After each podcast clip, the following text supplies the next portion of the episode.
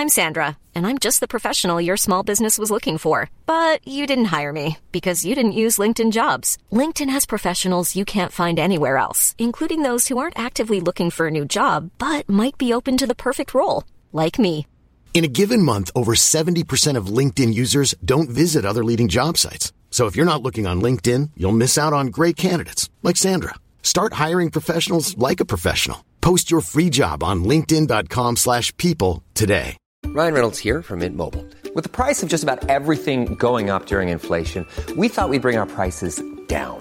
So to help us, we brought in a reverse auctioneer, which is apparently a thing. Mint Mobile unlimited premium wireless. Ready to get 30, 30, bit to get 30, bit to get 20, 20, 20, bit to get 20, 20, bit to get 15, 15, 15, 15 just 15 bucks a month. So, Give it a try at mintmobile.com slash switch. $45 upfront for three months plus taxes and fees. Promo rate for new customers for limited time. Unlimited more than 40 gigabytes per month. Slows. Full terms at mintmobile.com.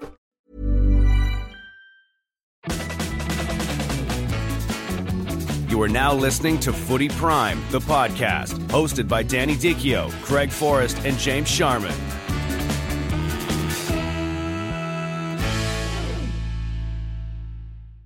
Well, hello there, and welcome back to Footy Prime. It's been a, a couple of weeks. Uh, I was away on vacation. These guys cannot do anything without me, so therefore they took the week off. You're like our wife.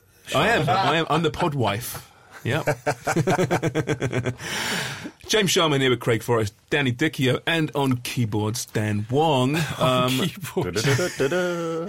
Listen, we'll, we'll get to our, our topic of the week shortly, but we'd be remiss if we didn't briefly mention what happened yesterday and the uh, the tragic death of Kobe Bryant, a huge fan of all things football. And you know, I'm not going to sit here and pretend I was a huge basketball fan, Kobe fan necessarily, but you know, as a sports fan, you followed this guy.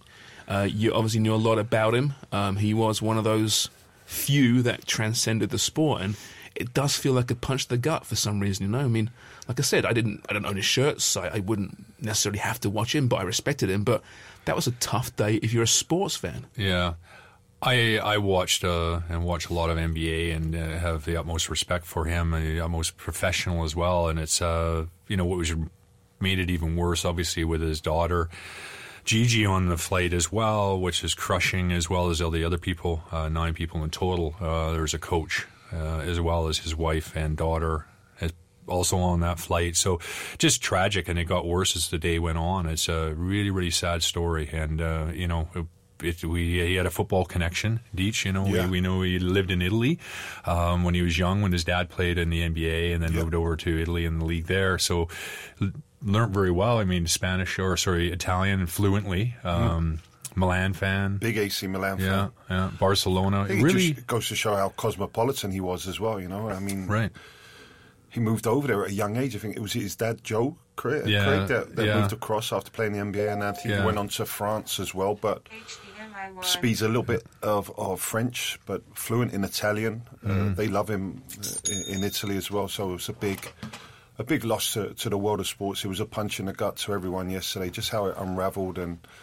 Just goes to show you how, how short life is, and you know you, you kind of grab your kids yesterday and hold them really tightly, and there was all kinds of emotions going through everyone's heads yesterday, and it was just a, a very very sad day to, to, to lose a legend, a, a real legend like that. It, it, I was trying to think, you know, who would be the comparison in, in football, right? And, and I kept thinking it's it's almost David Beckham in that. I mean, I think Kobe was a better ball player than than, than Beckham was a footballer, but he understood his brand. He, he he transcended the sport. You know, he was a great player, not the best ever. You know, you could argue where he ranks. You know, I think Michael Grange said for him he was between ten and twenty. Others would say top three of all time, right? Yeah. But he understood his brand like Beckham did, and no matter whether you're a fan of the sport or not, you knew who Beckham was. You know who Beckham is. You knew who Kobe was as well, and it just shows that the power of sport, right? And Yeah. you know, we're like you said, we we're, we're sports fans, number one, and, and you can't not understand, you know, what he meant to his sport. But beyond that, you know, he he's a smart guy. You know, he understood. He worked it better than most, and that's what I think makes it so painful. It's so hard. I think as well we- we've all we've all got children as well, and I go back to uh, for me, I don't fear death. I fear what I'm leaving behind, and, and Yeah. I, I looked at what unraveled yesterday, and his his children and his wife uh, that I feel so sorry for, and and the other um, people that were on the helicopter, and you just you, you you kind of have a new outlook. Not a new outlook, but you just really kind of think about Puts things in perspective. yeah, what what I have to do in my life. Don't don't worry about the small things. just kind of get on with it because you you never know. The- Well, Michael Grange uh, wrote a great column on Sportsnet.ca about this, and he talks about how we can all relate to it because forget the helicopter, but he was just taking his kid to a game. We've all done that, Yeah. right? It's Not very, it's very helicopter, relatable. No, no, but I mean, but the, Yeah. break it down is relatable because we've all done that, taking a kid to their their practice, to their game, and then they don't come back, right? It's just uh, It's a really tough day. It was a tough Yeah. day.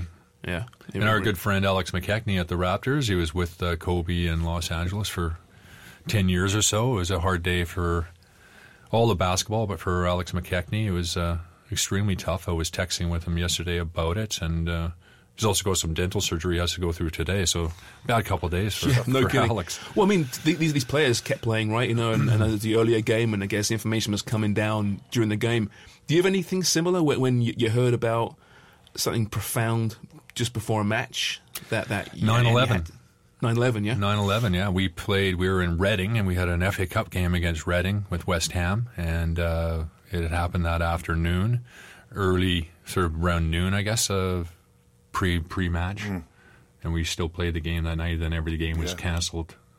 Yeah, I remember. I remember being in a hotel. I was at West Brom. I just signed for West Brom, and I kind of was still in the hotel. I hadn't found a house yet. My family was still down in in London, and I was like, "What's going on here?" And it was, it was, it was again. It was everyone was kind of glued towards the TV. This somber kind of atmosphere. No matter how many thousands of miles away you were, you, just- everyone kind of felt it. Hmm. I, I remember a similar kind of incident when Princess Diana died. I was in Sam, I was in Genoa at the moment with Sampdoria, obviously being from London as well, and just the, the, the tragic accident that happened there. And my mum's a big royal as well. She loves the royals, and she loved Princess Diana. That that was a, a tough one as well, not only for, for, for me, but just because of how much my mum really loved, and and England loved Princess Diana. She was like the the country's princess, not only the royal's princess, and that, uh, it, it just shows you that life does go on, but with a heavy, heavy heart. And I think that the players that played yesterday, we saw uh, a lot of outpouring of, of grief, but just the, the respect and uh, what Kobe meant to, to different players, whether it be in tennis. I saw uh, in the tennis final Nadal yesterday, um, the, the two girls that played in the final as well, uh, writing stuff. Um, So Neymar, all um, kinds. Neymar celebrate with after a, his celebration, yeah. putting up with a two 4 Mm-hmm. and just the players playing in the NBA yesterday. I'm sure a lot of them knew Kobe personally or watched Kobe. That he was he was the guy that they looked up to. Not, I thought it was a classy thing that it was the Raptors and the Spurs Yeah, did last night, running cool. the right out of the start of the gates, running 24 second violations, which was I thought was brilliantly done a really good thing as well because the Raptors went first, didn't they? The Raptors went first, And then he- he And what I got- understand from Alex was that uh, it was uh, Nurse's decision. Um, he talked to Pop, the coach of uh, Spurs, about run doing this, and both of them ran the 24 second violation, which I thought was a really classy. I'm surprised though, Craig. Like you know, in football we have the one minute silence. Why, why do they not do that in the NBA? Uh, like, is there is there a reason for it? Is it because of TV or stuff like? Because for me, that's that was the the perfect example yesterday for that game, the Raptors versus the Spurs. Mm-hmm. Everyone was feeling emotional in the stadium. Everyone there was shouts Mm-hmm. of Kobe within the stadium as well. That's a good question. I don't know why. Yeah, Do they do it in other It's, sports? it's I'm a not too huge sure. thing in, in European Yeah. sports, isn't it? Yeah. No, I think it had to do with the fact that his number was 24 and the No, no, shot no, clock but, was 24. but there was no minute did- silence. I know, before the but it game. was, that was kind of the it replaced it, Right. right? Like the 24 second clock thing Yeah. replaced the moment of silence. Okay. So they took the ball, they held the ball, and then they gave it to the other team, so it ended up being a minute of silence. Right? I just like I thought the NBA would kind of sanction something to, to say Yeah. look, all games there's going to be a minute silence Yeah. before the Yeah. start today. Just not only for the players but for the fans to to show their appreciation. Or appreciation. even a minute's applause. I- Applause, I, I, exactly. I actually like that. yeah, Yeah, yeah. I prefer that as Yeah. well. You're right. But the fact that there was such grief across so many different sports is what struck me. Often you get, you know, a tragic death in a sport, and, and within Mm. that sport, you, you feel it, you see it, but other sports don't react. Yeah. But like you said, be it tennis, be it football, be it whatever it is, people are saying, man, this guy meant so much to me. Yeah, the NBA is a, a big league worldwide. It's really, really popular, and I know amongst all the football players in England that I played with and foreigners that I played with, all really liked it and followed it very closely. We, uh, you know, obviously Cabbie was uh, quite tight with Kobe. Yeah. Back in the day, and uh, back at the score in the footy show, we actually got Kobe through Cabbie to give us a promo once, and it was like, uh, I forget what he said now. I'm Kobe Bryant, and when I'm in Canada, I watch the footy show or something, and it gave us a holy crap, that's amazing. Thanks, Cabbie. I saw It's so- Cabbie's so stuff cool. yesterday. You got pretty He emotional. did, didn't yeah. he? Uh, well, I mean, in many ways, Kobe, I wouldn't say he built Cabbie's career per se, but he Mm. certainly helped it, right? You, you work with Cabbie a lot. Yeah, so the cr- crazy thing, and I know Sharms is gonna. It took Cabbie probably like five to eight months of visiting, like seeing Kobe, Breaking on- him down. breaking him down because he thought he was a clown. I think Yeah. it looked Yeah. like, hey, f off. Yeah. I'm busy. Who is this guy? Yeah, exactly. And then slowly but surely, Cabbie, like to his kudos to him to get into a place where he goes, look, I'm doing a job. I'm not making fun of anybody, but we're here to show the fun of the Yeah. Of television and sports, and this is what. And they ended up like you saw pictures of them, and I, I was just like, geez, they you can tell how close they Yeah. were because he was like putting them in headlocks, and now now you're having fun. Yeah. And mm-hmm. for Kobe, it always seemed like he did have that arm's length. You know, whenever they talk about Kobe with the Lakers, he was the didn't always go, "Hey, I'm your best friend," but I'm the way we're going to win mm-hmm. championships and be the best professional. I'm going to keep everyone a little bit at arm's length. Well, you got to you got to think You he ha- he's going to keep people at arm's length uh, out of just defense almost. You Yeah. know, like you know, people want a piece of him. Everybody Yeah. wants a piece of him. Yeah. You know, so you have to sort of be somewhat defensive about you know who you're dealing with, and people are trying to use you as well uh, to to further their own careers Yeah. and sort of thing. So yeah, it would take some time certainly to. Especially, to he also lived that a different lifestyle. The guy grew up in Italy. And then came over to play high school, you know, at that prep Mm-hmm. Yeah. school. If it- Well, they teach that he's very quite worldly. Yeah. You know. Intelligent Very- guy, right? You hear him speak. Yeah. Yeah. You know, and Oh, in the great wide world of sports, it's not often you get that. Oscar winner. He won an Oscar for his Short documentary. Yeah, film, right? precisely, right? He's Yeah. A bigger life. He had almost football. just begun, right? And that's the uh, part of the tragedy, you know. Yeah. This is one a guy that's going to retire quietly.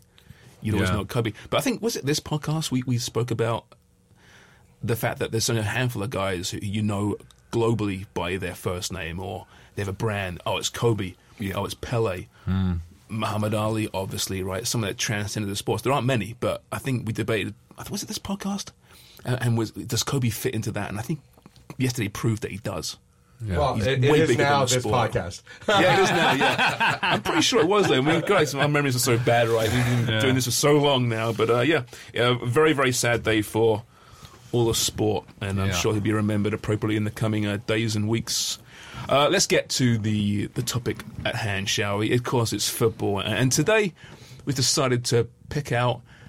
Due to the fact that MLS and, and the Canadian Premier League are, are right now beginning their pre-seasons or in the midst of their pre-seasons, let's talk about pre-seasons today, fellas, and and just what they were like for you both. Did you enjoy them?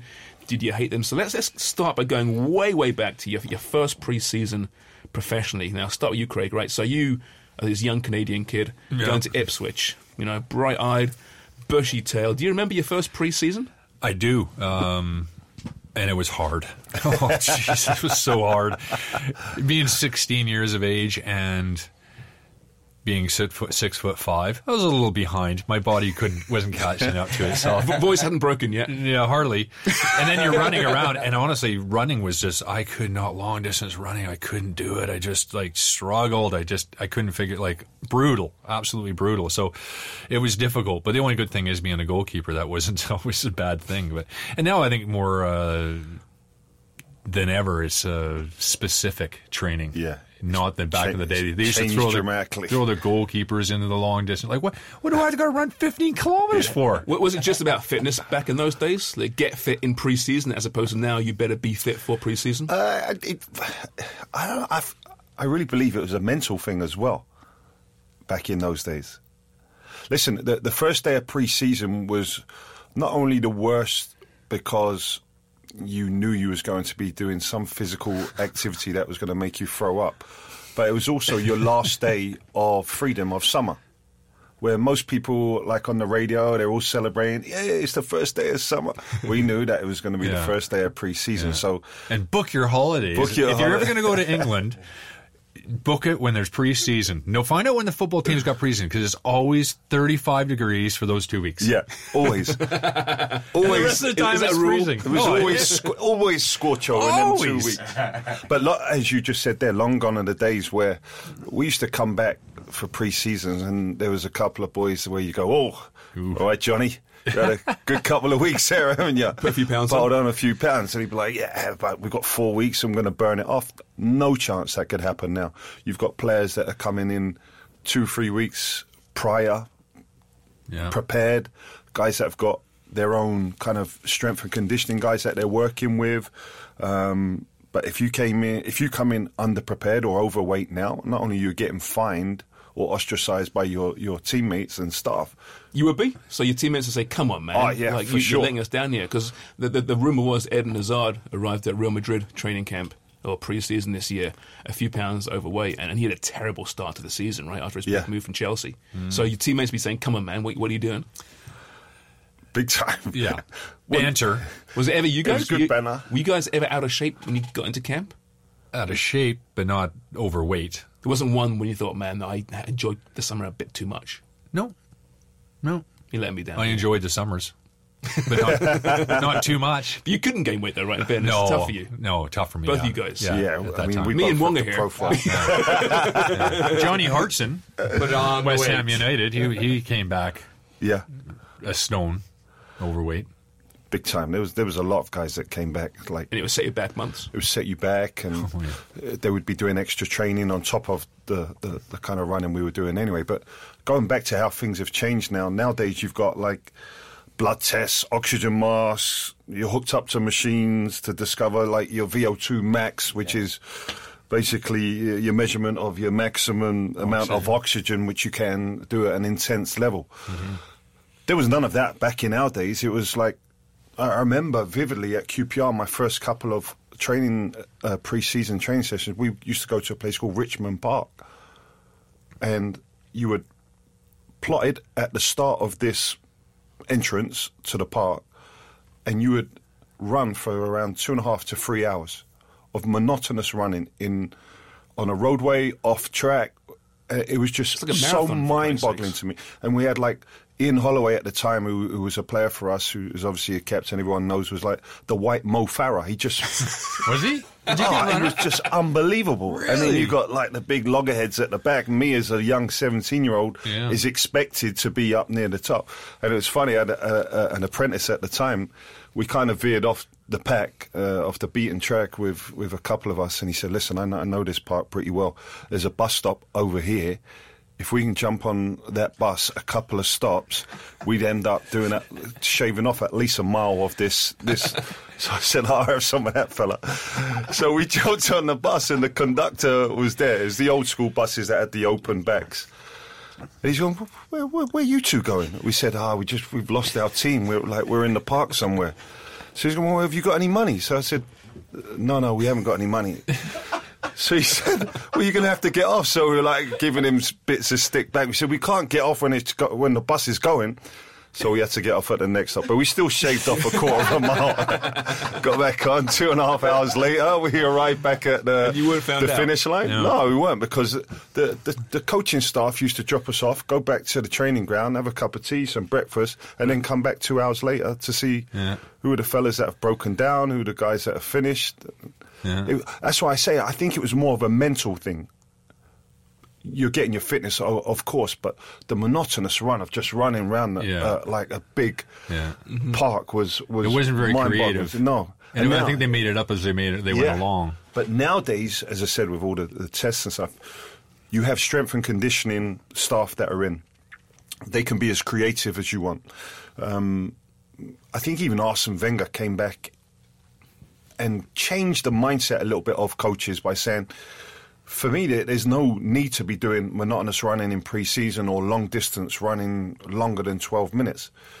your, your running has to be done intelligently. Mm-hmm. And with the ball. And with the ball. And now counter that to Klopp, who says, for me, the, the, the hardest working team that runs the most is going to be the most successful. So, what is the balance? The balance there, yeah. Yeah. You can do both, can't you? You can do They're both, but that. but I, I think, as I said, go back to the strength and conditioning guys that are now in place, and we've had Alex on, who's, who's one of the, the top guys in his um, like system. I just I feel that there's specific training that is going to help specific players. There's no point Craig everyone's different, running around uh, Richmond Park for three hours. He's going to do more damage to his back or to a Yeah, specific yeah. part But of an his leg. explosive type workout would be far more Explosive, useful doing his for him. weights, Not now, plyometrics, and stuff like that. When you played, you blow up now, literally. yeah, yeah, blob, melting ice cream cone. But but now you get you get you give these kids so you give these uh, give kids their off season plans as well, right? Mm. They're given a uh, yeah. you must do this to get in shape. Back then, was it once the season finished, we'll see you in the summertime, or did they give you a program? I mean, no, there was a bit of there was a program, um, and to be honest, um, I would keep myself at a certain level in off season. So I would make myself go for runs and things like that at least every other day um, for the few weeks you're off. You're not off for that long. it's not long, is it? Yeah, It's that's a not good point. long. Preseason is Oh, sometimes you're. Sure. And if you're with the national team at all, you, you might get two, three weeks, maybe, Mm-hmm. maybe, and then you're right back in it. So Did you ever get conflicting advice from your, your national team coaches compared to your professional team coaches for preseason? For, for preseason, for training in no, general. no, no, because we were always when we went into the national team, we are always in good shape. Yes, it wasn't about playing at that shape. point. It wasn't about fitness. It was just about Right. doing what you could in the five days you're with the club. But were you ever told though, okay, Craig, you know, we think you need to work more on this part of your game, which contradicted what Oh, we yeah. were told at West Ham or Ipswich? Oh no, no, nobody in Canada would tell me what to do. you were the man, right? was the man. He has swagger. He was he was Craig Forrest after all, Canada's only Yeah. professional player. But but Yeah. going back to preseason, most players really did dread like preseason, as me and Craig have attested to. But what I would say that there was uh, a togetherness and team spirit that, that was built during preseason. Whether you were doing a long run, whether you were doing a thousand push-ups, whatever it was, and you had those two or three hangers on, myself probably, that were struggling to get through it, and the team kind of rallied around you, and I, I, I feel that that set you up really, Craig, Yeah, for for the season. Whether you had new players come in, Yeah. um, older players trying to bring the young uns into the squad, and there was something about pre-season that built that team spirit. That's what uh, coaches. A lot of your coaching is done in pre-season, but also your team spirit is is kind of Built, yeah. built within that. Is that, why you, time you should well. go away for hot weather training, whatever it's going to be? It's, it's partly because it's nice weather, but Yeah. also because that getting away from home is going to build the morale of a team. Well, you mean going away for preseason? Yeah, yeah. the team's Well, it all for a bit. depends on where you go. Torquay wouldn't be quite the We- same as we went to Worst Swe- place you've been to pre-season, went- Craig. Let's get let's get into the nuts and bolts well, of it. the, the worst and the best is probably the same thing. Ah, I like it. Because worst, because you're got to, you know, we're in Sweden. Things are pretty good there. What do you mean by that? Well, we're young, Ah, right? What do you mean by that? There's lots going on. and uh, I remember us being in the bar, and the coach came down and said, "If you guys don't get out of here tomorrow, you're going to pay. You're going to pay." You paid? And we're like, "Oh yeah, we paid. We're like, we're like, we're not going anywhere. This is just too much fun." So the next day we paid. We were run until you puked, basically. Yeah. and we never went back to Sweden again for preseason. Went for postseason because this doesn't. It's more of a holiday, right? But Yeah. preseason, you know, it was hard to control a bunch of young football players. A lot, a lot of teams actually went to Scandinavia, but Yeah. the teams I, I went with, like um, Sunderland, West Brom, Millwall, we went to to Scandinavia, but remote parts of Scandinavia. Oh, yeah. And it wasn't only because you wanted to get the players away from any media or any attention which could cause damage to your actual team spirit that you're building, but also your fitness levels which you're trying to build up as well. It was to get away from the fans. But the big clubs that I played for, the fans would always find you in the most remote places as well. They'd follow you? They'd follow. They'd follow because it was a it was a piss up for them as well. Yeah, right. And it actually caused more harm because they were closer to, to the field as well, where you were playing these preseason games, and you're literally where I'm standing now to Dan Wong, and the guy's telling you, Dickie, fucking line up, you, you fucking shite. so you're like, And you're I'm only northern, two weeks into northern pre-season. Finland, right? And you're northern Finland or something. Yeah. And all we're feeling like, what's going on there? But tho- Yeah. those those were tough times, but also good times because mm. you could really focus on what you needed to do to try and get yourself up to par, ready for the start of the Premier League or wherever One it was. thing that's not important was results because Yeah. you could have the worst preseason, lose to non-league teams, and you know the media is all over. Like, where's happening? What's happening? Yeah. And the season starts and it's completely different. Bang, Yeah, but there must Liverpool have been times though. There must have been times where, sure, you know, at your prime, you knew pretty much no matter what happens, I've got my job, I, I've got my my shirt.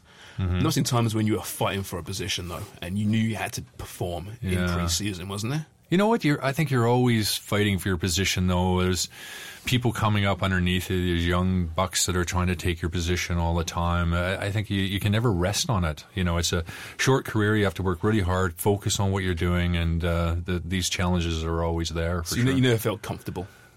no, with the shirt? Not overly. No. No. It's always a competitive environment when you, when you're Yeah. playing in a professional football club. Yeah. You should never be comfortable. Can you be tight with the guy who's looking over Yeah, your shoulder? I was saying, always I, tight. want your, sh- I want your shirt.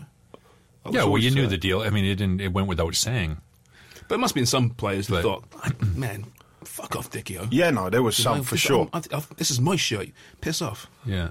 But I'm Wasn't a it? pretty good reader of people as well. So, like, I, I used to try and take the younger guys that were, were in my position as well and, and give them advice or just help them along the way. They would push me as well and keep me on my toes. But you also kind of read the certain players that had no interest in being a team player. They were in it for themselves and they would.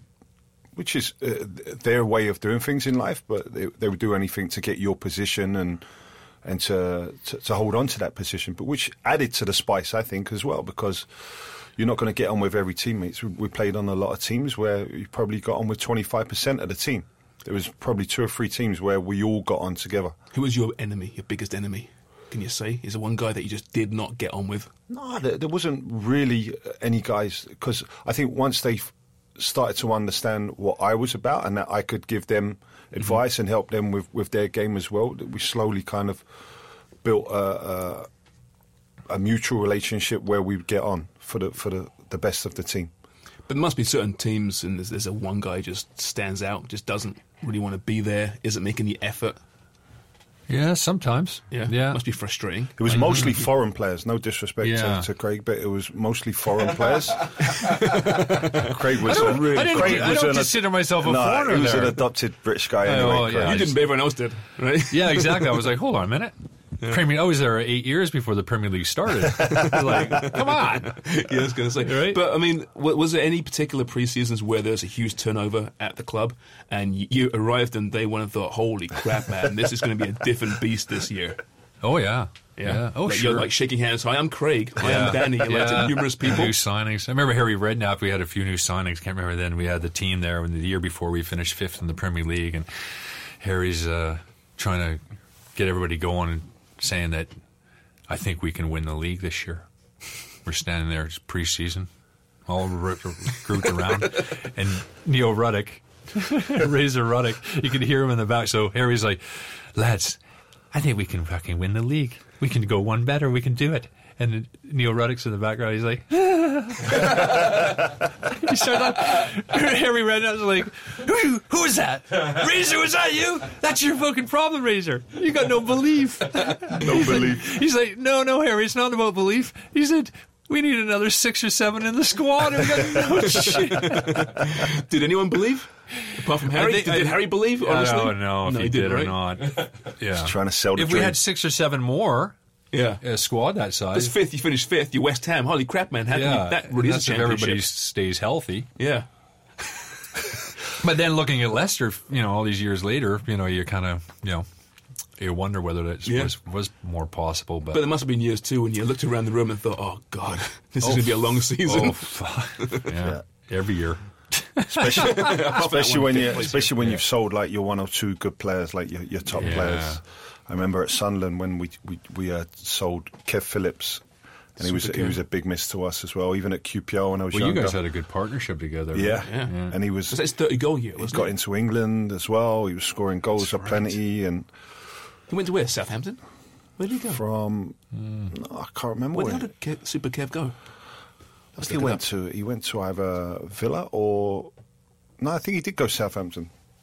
It was a, it wasn't a bigger club as we thought he could go and play at anyway. Right.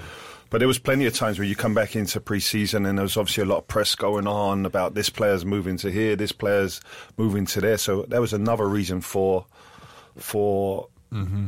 us to get out of the country. I think Southampton. it was Southampton. Villa after that. Yeah, Then West Brom, then Birmingham City, then Blackpool, then Palace, then Palace, then Leicester. Jesus. Had a lot of clubs. clubs. A lot of clubs, yeah. good player, though, good player. But going back to like the places that we used to to, to travel to, like I, I went to some really nice places as well. Incidentally, I went with Millwall. We went to Vancouver one year, and that was my first time in That was Canada. the first time I met you. Yeah. Was it really? Yeah. And we, we played against Dennis, Wise, Dennis Wise, right? Dennis Wise and Ray Wilkins. Why brought us over. Vancouver? We'd just been in the FA Cup final, and the following year, I think we were invited by some Canadian businessmen to come over with Hearts as well from Scotland to play in a mini tournament against a select uh, Canadian team. Was Craig playing in that, right? No, I don't think Oh, you, didn't play in it, Craig. No, did no. you? It was, it was a uh, Whitecaps, wasn't it? Or the 86ers? No, it was a it was a select team from Canada because we actually picked up Adrian Serioux and uh, Josh Simpson from that select team. From that select brought- team. And Adrian became a them le- back bit of a legend there, didn't he? Yeah, His big long Well, he a throw. long throw. Yeah, long Yeah. throws. Yeah, they loved it. It was like a missile. Yeah. They loved that down there in South London. I bet you, but you loved it. My head didn't. Yeah. Well, uh, it's a good weapon. Yeah, absolutely. Good weapon. But we had Forget some- about it. Can't drop a bag of cement, but friggin' hell, the guy could throw Well, it it, 50 it, it yards. became a point, wasn't it, Deech, where, where a throw felt like a corner. Yeah. Mm-hmm. Well, you look at They're in- harder in to the- defend. in the Stoke days. where I think it was Rory, Rory Delap as well. Yeah. he had a massive yeah. throw from the halfway line. It was launched into the box. Yeah. Yeah. And you crowd the goalkeeper. Can't be offside on a throw in, so they crowd the goalkeeper and lob it right in there, like throw it. It's a it's a dangerous Yeah. dangerous weapon that you can get something from. Just sometimes. remember Vancouver being like excruciating hot that, that year. It was so hot for us boys coming from London. We were like, this is like Tenko here, like unbelievable. Tenko, that's a freaking obscure reference. That was about a Japanese woman's prisoner of war camp. Yeah, but it was absolutely, that's what we call it. I just found out something new. Yeah, it'd like 1985, Deech. Jesus. That's our way of saying it was really hot. Tenko. It was absolutely Tenko there. Uh, I, I was just going to ask. It was the first time you two met. What did you think of each other? You guys? Oh, we didn't get are- are into it that much. It, Oh, we shook it, hands and I think you were part of like of the group that were trying to. I don't know, either bring football there or they were. Tr- there was like a. yeah, I can't remember. I think A group that was Jerry trying to set up Dobson was there with me, but I can't remember why. It wasn't televised or anything. No. Uh, it was just like a mini Maybe you were there doing stories then. With Sportsnet, maybe. perhaps. Maybe. Yeah. Yeah. Did you think then, Deech, man, I like Canada? I loved. I loved Vancouver. I thought it was so, like, pretty a lot different than South London where we were playing at the time. But we were training at. I think it was BC University. Craig, am I right? BC Lions was the. B- BCIT, B- maybe. BCIT. It was a beautiful like Yeah. setting, like mountains in the background. We were there for like two weeks, staying downtown in, in near Burnaby as well. So really that was a time. postseason, right? Not pre. Yeah. Yeah. was- no, preseason. Was it was it a pre? preseason, Was yeah. it? Okay. So we come a long way for that. But Yeah, no kidding. I went, where else? Uh, with Sampdoria, we went to some crazy places as well. Sampdoria is obviously a, a big club. So we, we, we did our preseason in Genoa, which incidentally, at the time, only had two grass fields. One, Genoa, the football team, which is one of the longest standing football teams in Italy, is the oldest team. And one for Sampdoria. Wow. And I couldn't believe it. The rest In were like either clay or dirt. Jesus. So we'd done our pre-season there, which was a whole new way of training for me. I was going to say your first preseason in Italy. Yeah. Forget about Totally different way of training as well, Craig, than, than just the monotonous running. It was very position specific. Uh, we did a lot of strength training to our legs, uh, lots of bounding and jumping. Um, but like really specific with, with this Argentinian strength guy that we had that Menotti brought in with him. And I, I probably felt the fittest that I ever felt in my whole career there. The amount of stretching that we did after the games, pre pre training as well, was was a real eye opener. And that was the year when Sven signed you, and then by the time you got to camp, he'd left. Yeah. So, what was your first conversation with the new manager like? Do you remember? Not much because he didn't speak English. Right. And And his your Italian, Italian was. was, uh, my Italian was good, but his Italian was pretty poor, and the Spanish Oh, okay. Italian was was. You could understand bits of it, but he was obviously coming in, getting used to the new players as well. That was a big turnaround of players, but Mm-hmm. a hell of a squad we had there. But we went to Helsinki in Finland to play a friendly. We then went to Derby in England to open Pride Park, their new stadium. And then we finished in Barcelona, uh, the new camp. So three friendlies in three totally different uh, Pride countries. Park, Pride Park to Camp Nou. High Park to Camp Nou. Well, and then there's took us out. That's what I remember about it. Uh, Christophe Dugarry. You're Sampdoria? Took a, uh, no, he, he was at Barcelona at the time, but we had a couple of French players, and he took us out that night in Barca. I just remember, I'm, I'm here with a World Cup winner. We're going out. and I'm like 20 years Were old. you a bit starstruck? Very starstruck. Yeah, really. Can I was going to say, was there was there a moment in any of your careers when you were like, "Holy crap! I can't believe I'm in the same field as as this guy"? Was there ever a point, Yeah, lots of times. Yeah. Yeah. such as Romario. Romario? But- He played against the Brazilians. Great. Yeah, the Brazilian World Cup team a month before they won the World you Cup. won, you uh, yeah, after you won Gold Cup. No, this was uh, 1994, a month before the World Cup started. Okay, So Brazil had their full team, that was Every- some team. some team. Wow. Yeah. There was hundreds of Brazilian media in Edmonton, and uh, after the game, we drew, could have won it in the end. Uh, they were just crying out for everybody to be it, it replaced, manager, players. You know what it is? You know you can imagine, right? Brazil, and then a month later, they won the World Cup or so. Jesus. Yeah. So that was a, that was a big. But anybody, like those types of guys, like Klinsmann and Shearer, and any of the top players, um, were always. Uh, uh, it was special to play against them, but, but nervous, of course. Yeah, Were exciting. Was there a moment when you realised when you were a young kid, QPR thing? Play, playing against players or either playing one. with e- them? either one. I can't really like. No, like I, I played against the Manchester Uniteds and the Liverpools of, of the day that were classics. I think a real eye opener for me was playing against Wimbledon, the Crazy Gang, Oh yeah. where you, you're in the tunnel, like, and they're basically bullying you in the tunnel. Fashanu, Vinnie Jones, Wisey, who I play, played uh, under back in the day, Sanchez, and these were like land of the giants, and I'm this like ni- 18, 19 year old kid. Tiny six foot two at that point. And they're going out there talking, all right, baby, how are you? You, you going to have a nice game? You're the first one we're going to launch right into the stand. and I'm looking for a bit of backup here from my captain. and they were Every- cowering. Everyone's just cowering like that. so that was my real. And I stood in like tunnels with like Schmeichels and Steve Yeah. Bruce's Yeah. and the Pallisters, or even the Liverpool team back in the day, like the Johnny Barnes, all them guys that I grew up watching, legends. But that was the, the crazy game was a real eye opener for me. Going, oh shit, Yeah, no, it's true. this yeah. is going to kick off big time here. Yeah, Did it I loved your, it. Did it affect your play, or did you like? No, did not it really. Push you forward. It, it pushed me forward. that'd be right down Dichio's alley. Yeah, Oh, that, probably, yeah. That was right. That was Exactly. right. Let's be That honest. probably give me my uh, grounding tools. And his mullet. And his my mullet. His mullet stood on its own. It was his best partner out there. Did you, you used to flick it? Do you used to flick your hair? Like, no, I used to have Fabio? really You're long like Fabio. hair. I had a ponytail. I had really long hair. Of course, he had a, pa- a ponytail. I think you should go that again. You should go the ponytail again. Have that the, the bald and then the uh, ponytail. Yeah, yeah. like, Like, who, some who old that English actor that used? Was an actor that used to act the hard man in um, films? Ah, you look like Hulk Hulk Hogan. he had he had long hair like on the sides here, and he used to tie it back, but big. Oh, bald Seagal. Oh, Yeah, Seagal. Steve- Seagal. That's right. Steve I know who Seagal. you're talking about. Actually, you look a Oh, little like Steve Steven Seagal. Seagal. Great it's movies, true. by the way. That's a good Halloween. The one, the, the movie on, on the ship was kind of the end of it, though, wasn't it? Yeah, Remember? he- finished him. Yeah, it did. No one's heard of him since. Under Siege. Under siege, yeah, exactly. Under siege. Wow, what a movie. But go, going back to pre-season, when, what time, Craig? Because this is interesting for me as well. What time or or week did you start to feel like, okay, I'm I'm feeling sharp, I'm ready now? What Because it took me a long time to what get. What part of the week?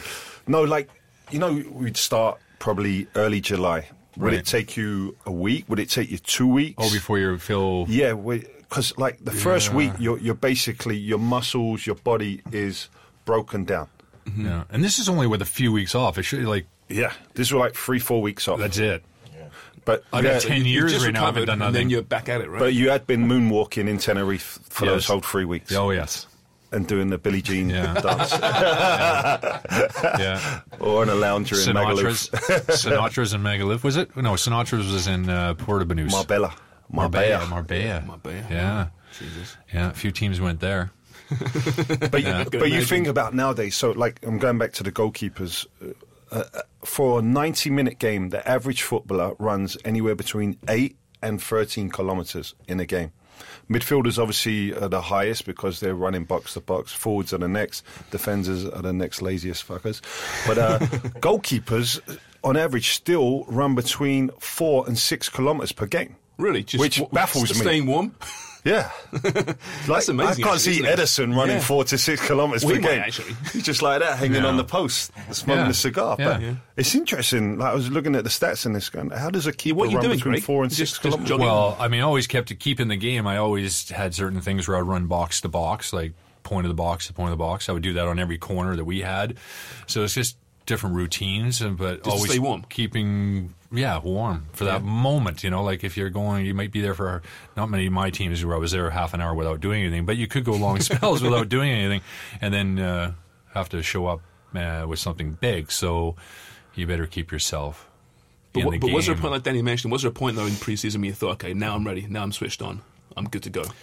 Uh, yeah, it didn't take very long. I mean, most of most of it was, uh, you know, you know, just getting your your eyes in, your you know, being able to see your vision on picking up flights, the balls for corners and things like that. Just because So you would lose that weeks. quickly, would you, after the season? Yeah, you lose that. Yeah, yeah. With a- Yeah. with That's a- why it's with important. I think for coaches? c- certain goalkeepers can play well if they're playing regularly, and then you have some goalkeepers that Yeah. can go months and months on the bench, not play, or not play, and go in and do well. And then some of them can't do that; they need to play all the time. Did you have a vision coach? I know nowadays a lot of teams have those for the, the focus Yeah. on depth. That's why you see oh, in hockey you see the guys juggling tennis balls and that kind of stuff. Mm-hmm. Yeah, A lot of the stuff you do uh, was reactionary stuff like Mm-hmm. that. If you're facing a wall with your back to your coach or somebody who's going to distribute the ball off the wall in front of you, so you have to react. So just everything was just reactionary, trying to pick up just fast. Yeah. you know, really, really quick. Always had good coach, goal, goalkeeper coaches though, and, and uh, even back in when before it's more specific, but. Um, you know, legendary guys that knew what they were doing. You know, Phil Parkes, Les Sealey, Louis Right. McCloskey. You know, excellent, brilliant goalkeepers that had a real eye for it. Did it help that you knew they played the game at a high level? Or did, Yes, that- yeah, but um, there was one guy called Malcolm Webster who had played at Cambridge for years, but never got above sort of third tier. Um, he was probably the best goalkeeper coach I ever had. Oh, yeah? So a guy Really? that never made it at the top end, but just his ideas and his angles and how he had you diving in certain ways um, that were he was he was basically under the impression that we can save from certain spots it's unsavable, but there's other places where you can be and save shots that are going in the top corner if your positioning is right and you dive in the right positioning, not diving back, you're diving forward or diagonal. So he had the best sort of way to put it that way and was the best coach um, from that standpoint. Very good with young kids. Better than the, the top end goalkeepers who naturally picked it up. Like Les Yeah, Sealey, right, if a kid came to the ground trying out and he was 14, 15, and you'd bang a couple balls at him right at his nose, and if he can't catch it, he was like, well, what are you doing here? Like he was blatantly audio. Like he was like, I'm going to be honest with you, kid. You can't catch a ball. I don't know if you can kick or take a cross or take a, you know, or you just your able to catch a ball distribution. You can't catch a ball. So what are you doing here? It's like Same broken hearts, some yeah. broken noses. Oh yeah, Les would break some hearts. But hearts. going back to the training, which Craig is speaking about now, there's so much cognitive training that goes into to the actual specific training now, specifically for goalkeepers. Even for players now, they're using all these lights and different reaction um, software that they can use within the training grounds or even on the field. So the goalkeeping training has gone up to a new level now where it's not only just about handling or, as we've spoken about before, in possession of the ball. It's like the reaction, your sensors, your memory, stuff like that, which is But players, I'm sure, now are more open to that as well, right? For sure, I mean- sure, back in us, maybe before you guys played. Well, I when, mean, when we were accept that? You when we were still playing, no. we were just the, the GPS and the heart rate monitors were just coming in. Right. And we had these bands around us that used to drive me crazy because I didn't like to wear anything under my under my jersey. So we had these bands that were very uncomfortable. And as I said, the game has evolved. An interesting story, actually, from from back in the day. We used to have these heart rate monitors um, or GPS on us for our rest weekends as well. so if we had a weekend off, but we was given a specific program to have that weekend off, the coach would say, or the strength and conditioning guy would say, "Listen, we're giving you these two days off, but you have to do some light to medium work." So we'd wear them. Fucking Don Hutchison didn't do anything all weekend. he took his dog to the park and put the GPS On on, the his dog. dog. the GPS and the heart rate I monitor did something similar on his once. dog. I, I did that. Me and, me and the missus got Fitbits years ago, right? And we had a bit of a contest, you know, who, who could get the most kilometres. I put it on my dog and went for a run, playing, playing, playing fetch. And it recorded. It was Yeah. perfect. Oh yeah. Jeez. They came, well, listen, the staff came back in on Monday. Don handed his uh, GPS and his uh, heart rate monitor back in, and he got called back into the room again. What the have you been doing 300. on Sunday? Your, your heart rate monitor's gone up to like 300? So what, what if you were in, uh, let's just say you're in Sweden on pre-season, had an off day, and they said you got to wear this. Might be an issue. wouldn't be doing too much what in the bar. you doing? What were you Very doing? short spurts for some reason. wasn't long, but my God, that heart was going. 30 second burst. or one 30 second burst. yeah, exactly. Uh, God. Um, yeah, but it must. I mean, at first, as as youngsters, you must have been raring to get at it. I mean, your your first professional contract. I'm going to show these guys, right? At what point did you start, realize, nah, I just don't enjoy preseason? Was there a point?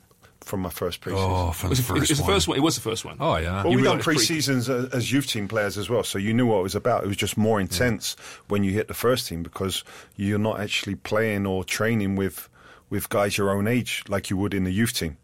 You're now competing with older guys, experienced guys that have been through many pre-seasons. So they're stronger, they're quicker, and you're having to kind of compete with them.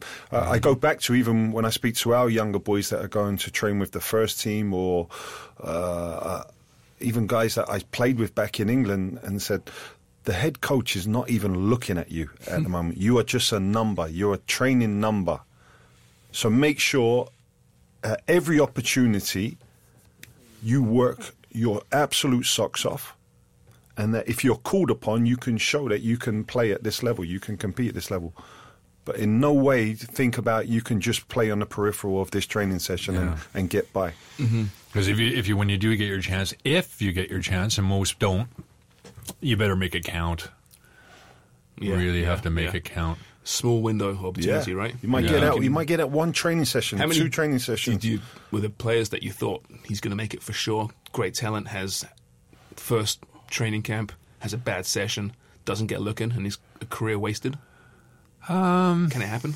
Yeah, oh yeah, lots of talent. Yeah, there's various reasons why people will fail. They could have all the talent in the world. They might not have the mentality to be able to stick it out to, you know, and deal with it, deal with what's happening off the field. You know, all these different things that uh, surround you. Yeah, yeah. Um, What about? I mean, getting up for preseason games. I mean, I know myself playing Oh. sports. You know, in my life, I hated preseason because I couldn't. I couldn't switch on for a preseason game. Playing rugby, for example, right? Once the the real game started, that's no problem at all. But hmm. preseason, I just couldn't get in 100, percent and that's when you get hurt, of course. When you you you're able to like, okay, it's freaking first preseason game of the year. I'm going to give 100 percent, the same as I would in the last game of the season. Mm, well, I, I mean, for me, uh, as a goalkeeper, you're just trying to again use Bit it as a different for suppose, practice. right? But yeah, but Yeah. I mean, out players and it's hard to Would you go for two hard. feet on a tackle, for example, or would you pull out of a tackle in preseason that you wouldn't? Well, you, again, your your games, especially your first two or three games, are all managed by the sports science group. So you'll see certain players will only play 45 minutes for the first game. Right. And then the next game, like your top players will play 45 or 60. So it's a gradual transition to getting up to those 90 minutes. Your loads, your GPS, everything's measured and put in uh, a specific individual program for you so that your build up towards the end of preseason is measured towards you starting that first league game. But uh, f- for me, preseason games, especially as a striker, was about getting your confidence as well as your fitness. So getting reps in and around goal, trying to get shots, trying to get efforts, trying to bang three or four goals in that preseason, so it transitions into the league season where you're kind of playing on the front foot. So I mm-hmm. always used preseason as a good starting block for me to to kind of get that confidence. Whether you were playing against lower league teams, teams from the Premier League, when you were in the Championship, for for whatever reason obviously it wasn't a, a, a, a league game or competitive game in that sense, but you were still playing for a spot. You were still trying to play to, to help you, to guide you into that first league game of the season. Because they, when you start in August, you know those games come pretty quick and fast because you yeah. have the League Cup coming in that, that month as well. Yeah. So it always you to depends ready. too if there's a champ manager change too, and whether you have to impress or whether that manager always knows you, or whether that manager likes you. Um, that all comes into play as well. I can't. I, the other thing I was always thinking about was, and it's Let's Talk Mental Health Health Week. I think right. For, Is it this week? I think it's either this week or next week. Mm-hmm. But has professional footy moved into a place where they have mental health professionals? That because I can imagine the stress for a new player. You know, like I can't imagine a 16 year old from fucking Burnaby or Coquitlam or wherever where it is. You fly over there, and they go, "Oh yeah, you're on a you're, you're on a you're on a training team now. Go for it." You know, and like there's this level of you just talked about lost talent Yeah. because of stress, anxiety, all kinds of different things, and Sure. not performing. Have have these professional teams moved into a place where mental health? Is That's a good question. I, I don't think they've moved as far. Um, I I was experiencing uh, uh, over there with one of the players at West Ham um, from who lived in the Ipswich area, Richard Hall. He was 27 when he had a career-ending injury. I mean, he was at West Ham for two or three years with this foot injury, trying to get through it, um, but couldn't. And his career was, you know, going up very, very quickly. He moved from Southampton to West Ham some people say he was almost single-handedly saved West Ham in the Premier League that year. So his career was going places. They're talking about him being England captain at centre back, and, and then all of a sudden this happens. uh, he spiraled it out of control, and uh, mentally he went uh, it, in a deep, deep place, a dark place. Uh, he ended up the Priory, uh, the hospital, the mental hospital in London, which is he was fortunate enough that uh, that somebody paid that for him, but it was hugely expensive. So you know, not the average person could go to it.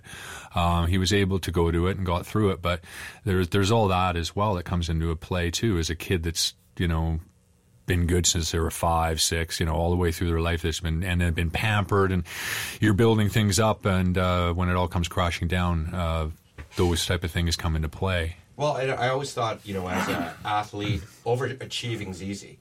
You know, being an overachiever, you, uh, he's too small to play. You play with a chip on your shoulder all the time, and wherever you're from. But even with ditch, and you're like, you had some injuries and you had concussions. How, like, were the teams? Oh, you know, talking about that back then. No, You know, No not at all. concussions, not at all. Roll you right back out there. Yeah, it's a little bit like you know Trump made a comment about the you know the bombing uh, when Iran yeah. threw some bombs over at the base. Said there was no injuries, or there's a couple of head injuries. Thirty-four now. Yeah, apparently just some head injuries. yeah. You know, Which they'll be dealing with the the their respect. lives. The respect for mental health has still got a long way to go. Well, your, your kids teach at TFC. I mean, I'm assuming you keep a close eye Yeah. on, on that side of things now compared to when you were at that point in your hundred career. yeah, because you you're putting these young boys in an environment now where they're probably being pressured from the parents to, to stay within the academy, whether it be at Toronto, Montreal, Vancouver, or any academy around the world. So there's a huge amount of pressure on these these younger players compared to when we were younger players. We, we were playing for the love of it and.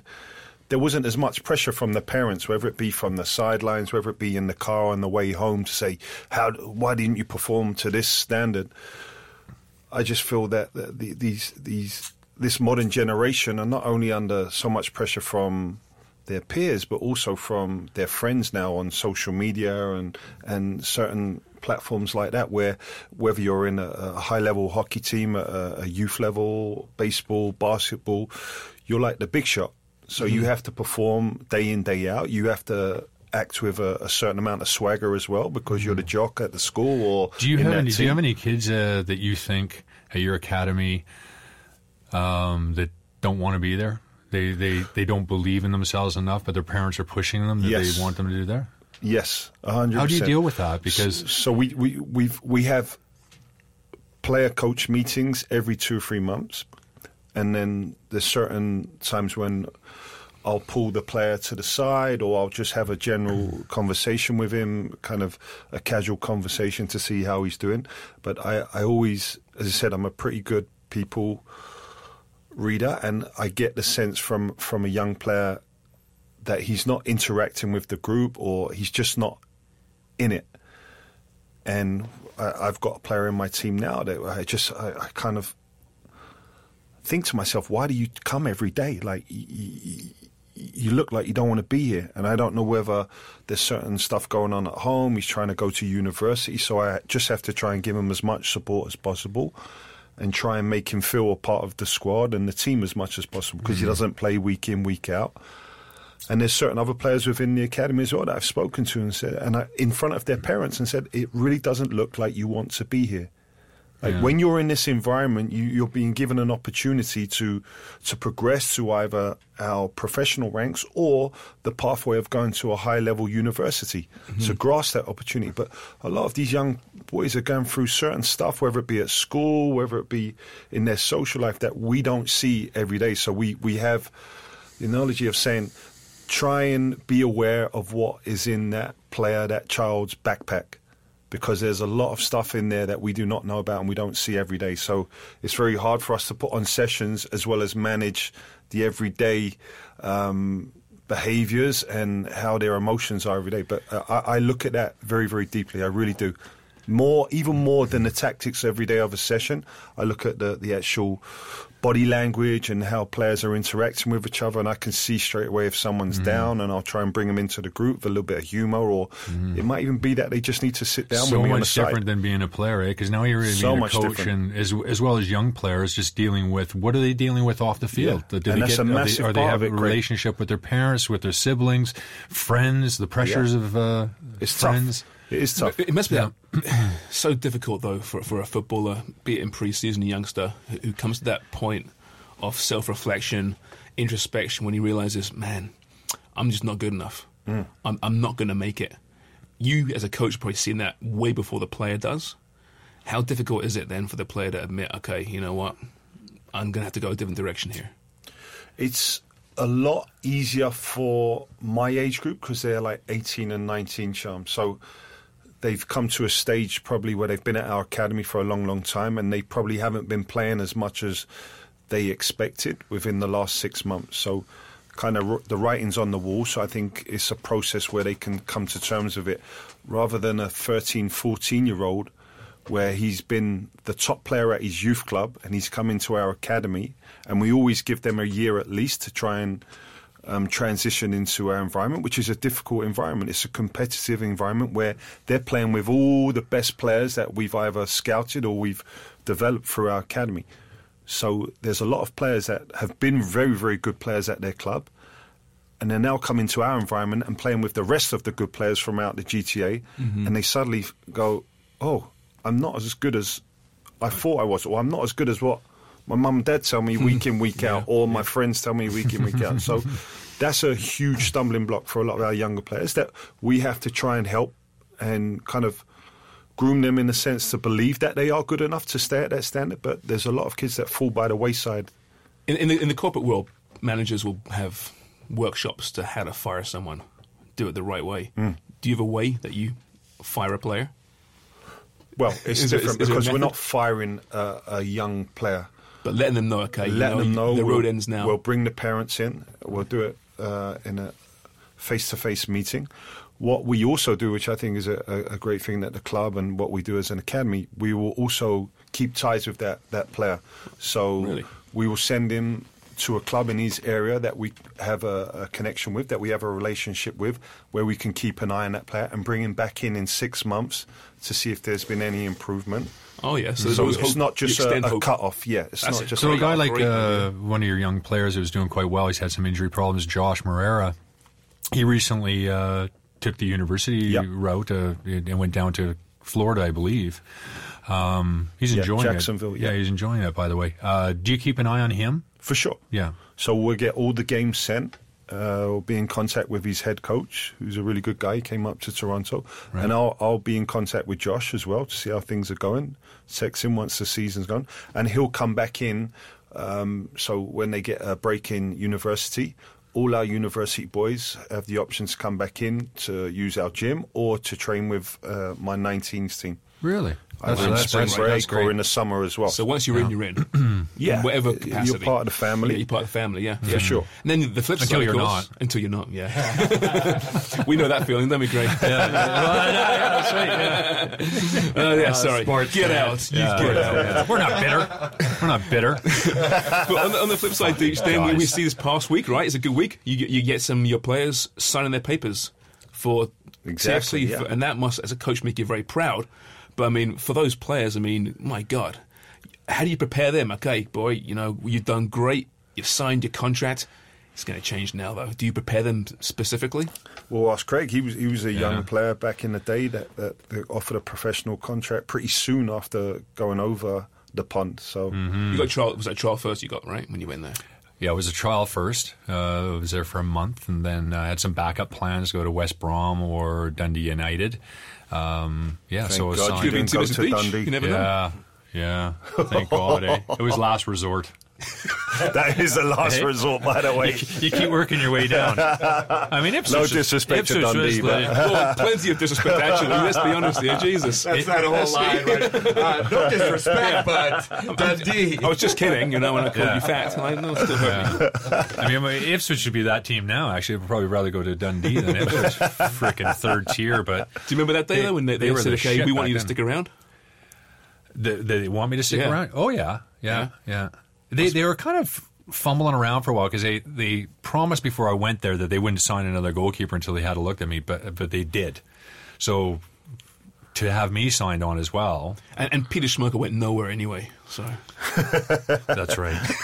they made the right choice. No, I'm joking.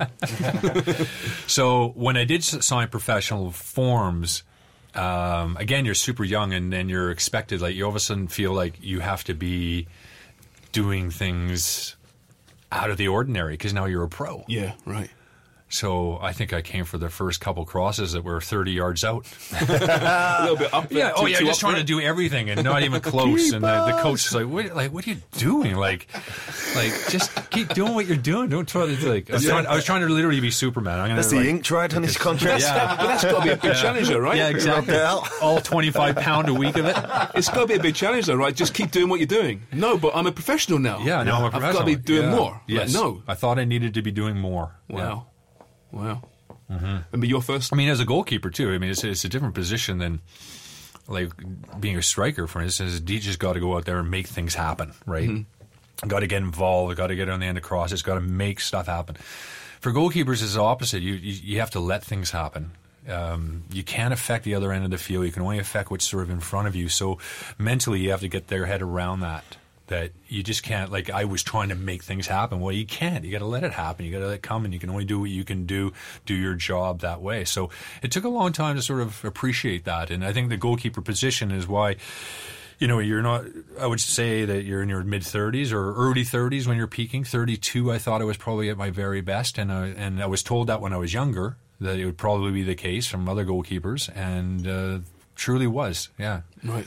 yeah. Even if you lose a little bit of, ref, you know, your reflection or your re, uh, reflexes are off a little bit, but what your knowledge of the game and your comfort football zone, IQ is at your high. Football IQ, your quickly. fiddle, physical literacy, everything uh, is is at peak. So you're you're in a good W- spot. was it hard for your folks to say, okay, you know what? Stay there, Craig. Now you're English.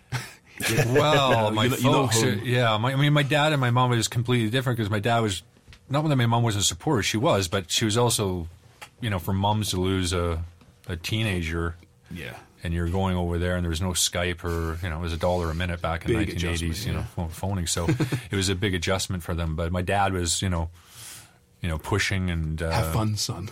Yeah, well, I mean, yeah, yeah, have fun, yeah. Yeah. And what you, Deesh, I mean, your first professional contract, you know, you've been playing age groups, you know, it's different for you, right? Because you're in the football system your whole life. Yeah. Whereas Craig got into it quite late. This was just a progression, right? Was it still a big moment?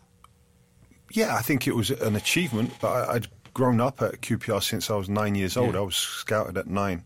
So I'd come through all the system. Five foot eleven. Five for 11 with a moustache at nine. Dean's is actually sixty You know right now. what? I'm not You can see that. that. I'm not doubting that. when did you have a beard? Uh, 12. Yeah. I remember there was, he a, was he was the guy that we sent to the, the Yeah. liquor store, right? Yeah, I, mean, I remember there was a guy on the BC select team back in the day. I mean, if you're 15 and you can have a beard, you have a beard. Yeah. So Oh, he's in the right. team photos, and you can imagine, like the guy, he was the guy you sent for the liquor, right? Yeah. Because he looked like he was mid 20s. He's McLovin. He's He our was McLovin. McLovin, yeah. McLovin. Did he go through the, uh, the, the, the bum fluff stage, or was it just you know coarse beard straight yeah, away? no. Real Yeah, bum bum fluff. fluff, Yeah. yeah. Yeah? Yeah. Because once you shave like that? it, that's it. The coarse stuff is Yeah, coming, coming through. through there, right? Yeah. Is it itchy yet? Nah, I've gone through the itchy stage now. It's a lovely beard. Yeah. yeah. Thanks. But no, I, I'd, I'd gone through the system from nine all the way up to 17 when they offered me uh, a, a professional contract after finishing my YTS, uh, two years of YTS, which was Yeah, a, youth an training scheme for those that yeah. don't know what it is. Which Craig obviously went through. I went through. Uh, the, How much the a week we getting paid in the YTS? 35. 35 quid So a I was 10 bucks more than. Yeah, I was 10 pounds more than. 25 pounds a week. And, then my cheap landlady. Foreign- cheap foreign help. My, yeah, Did you have small hands? yeah, yeah. could, like yeah. little things. Oh, no, it was. It was child labor. It really Oh, was. Yeah, we, Like, were, we were put to labour as well. because we cleaned the stadium, we cleaned the boots, we cleaned the toilets, and the oh yeah, so they got every bit of twenty five pounds a week out of you, and the landlady got thirty five. Yeah. but she had to feed you with that. Right. And that wasn't really food, was it? No, What was yours? Yeah, what's mashed the name potatoes, again? fifty seven days straight. And what was the name again? You had a name for it, didn't you? Or Mrs. Bond. Mr. Mrs. Bond. Well, it was Mrs. Bond. Yes, Yeah, it- the do drop in. they do drop Do in. drop I remember in. telling Yeah, you about because this. Frank Yallop was around the house. came came around. Canadian International, been at Ipswich for a few years. Came around for mashed potatoes. 57 days straight mashed yeah, potatoes. Yeah. Wow. I remember I was counting it, and then it, it- obviously, and then I was sitting there at the dinner table and uh, with Frank and Mrs. Bond's making mashed potatoes, and he looks at me and he's like, "Look, look over your shoulder, look over your shoulder." And I look over there, and I'm like, "Holy shit!" She's mashing potatoes and she's got this big dewdrop hanging off her nose, Ah. and, I, and I'm like, "Oh, jeez, jeez." That's why it was so creamy, though. The mashed yeah, potato. exactly. Yeah. Well, this is it. So me and Frank. I'm looking at Frank going, oh. Oh, come on. man." And then he's like, no, no, no, look again. So I turn around and look again. And now the dewdrop's gone and she's mashing the potatoes. Oh, God. Now, what day after 57 was this? oh, probably about 53, something like that. So you that. got you thinking for four yeah, days Frank's straight. like, oh, no, uh, Miss Bond, by the way, uh, no mashed potatoes for me. And that's how you got the name. Craig will Do have drop in. double. The, dew, the dewdrop in, yeah. Frankie named her. He goes, yeah. Go back, But going back back to the topic, pre-season. So, as an apprentice, pre-season was one of the worst times because not only were you having to do your your physical training, you were having to do all the jobs entailed as part of the YTS. So that was obviously all the first team uh, equipment and Washing kit, it. washing the the changing room, the toilets. I remember going into the first team room at times, and the first team players would just throw their underpants on, on the floor, and there was all kinds of disgusting colours in them underpants, and you, you would pick them up like this, and and if we had like certain players that didn't like, we'd throw them on their heads, and we had we had good banter as YTS guys, but like from Yeah. cleaning the, the head coach's car, toilets, yeah. the stadium, Just it was taking a advantage horrible of it time. completely. That Now- was now child labour. Now it was child labor, but on the other hand, it certainly was.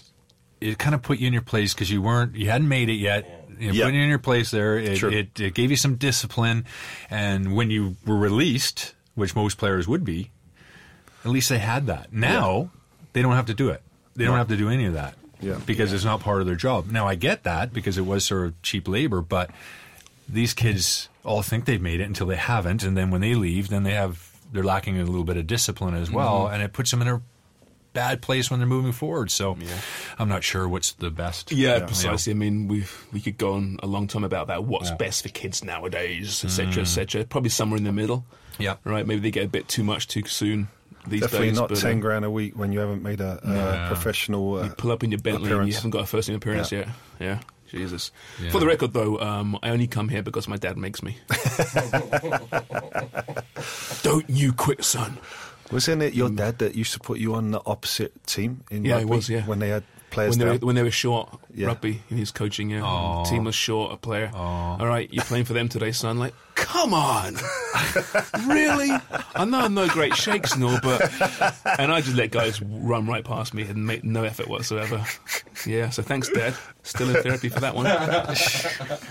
Still in therapy. All right, we're out of time. Craig, you're away next week.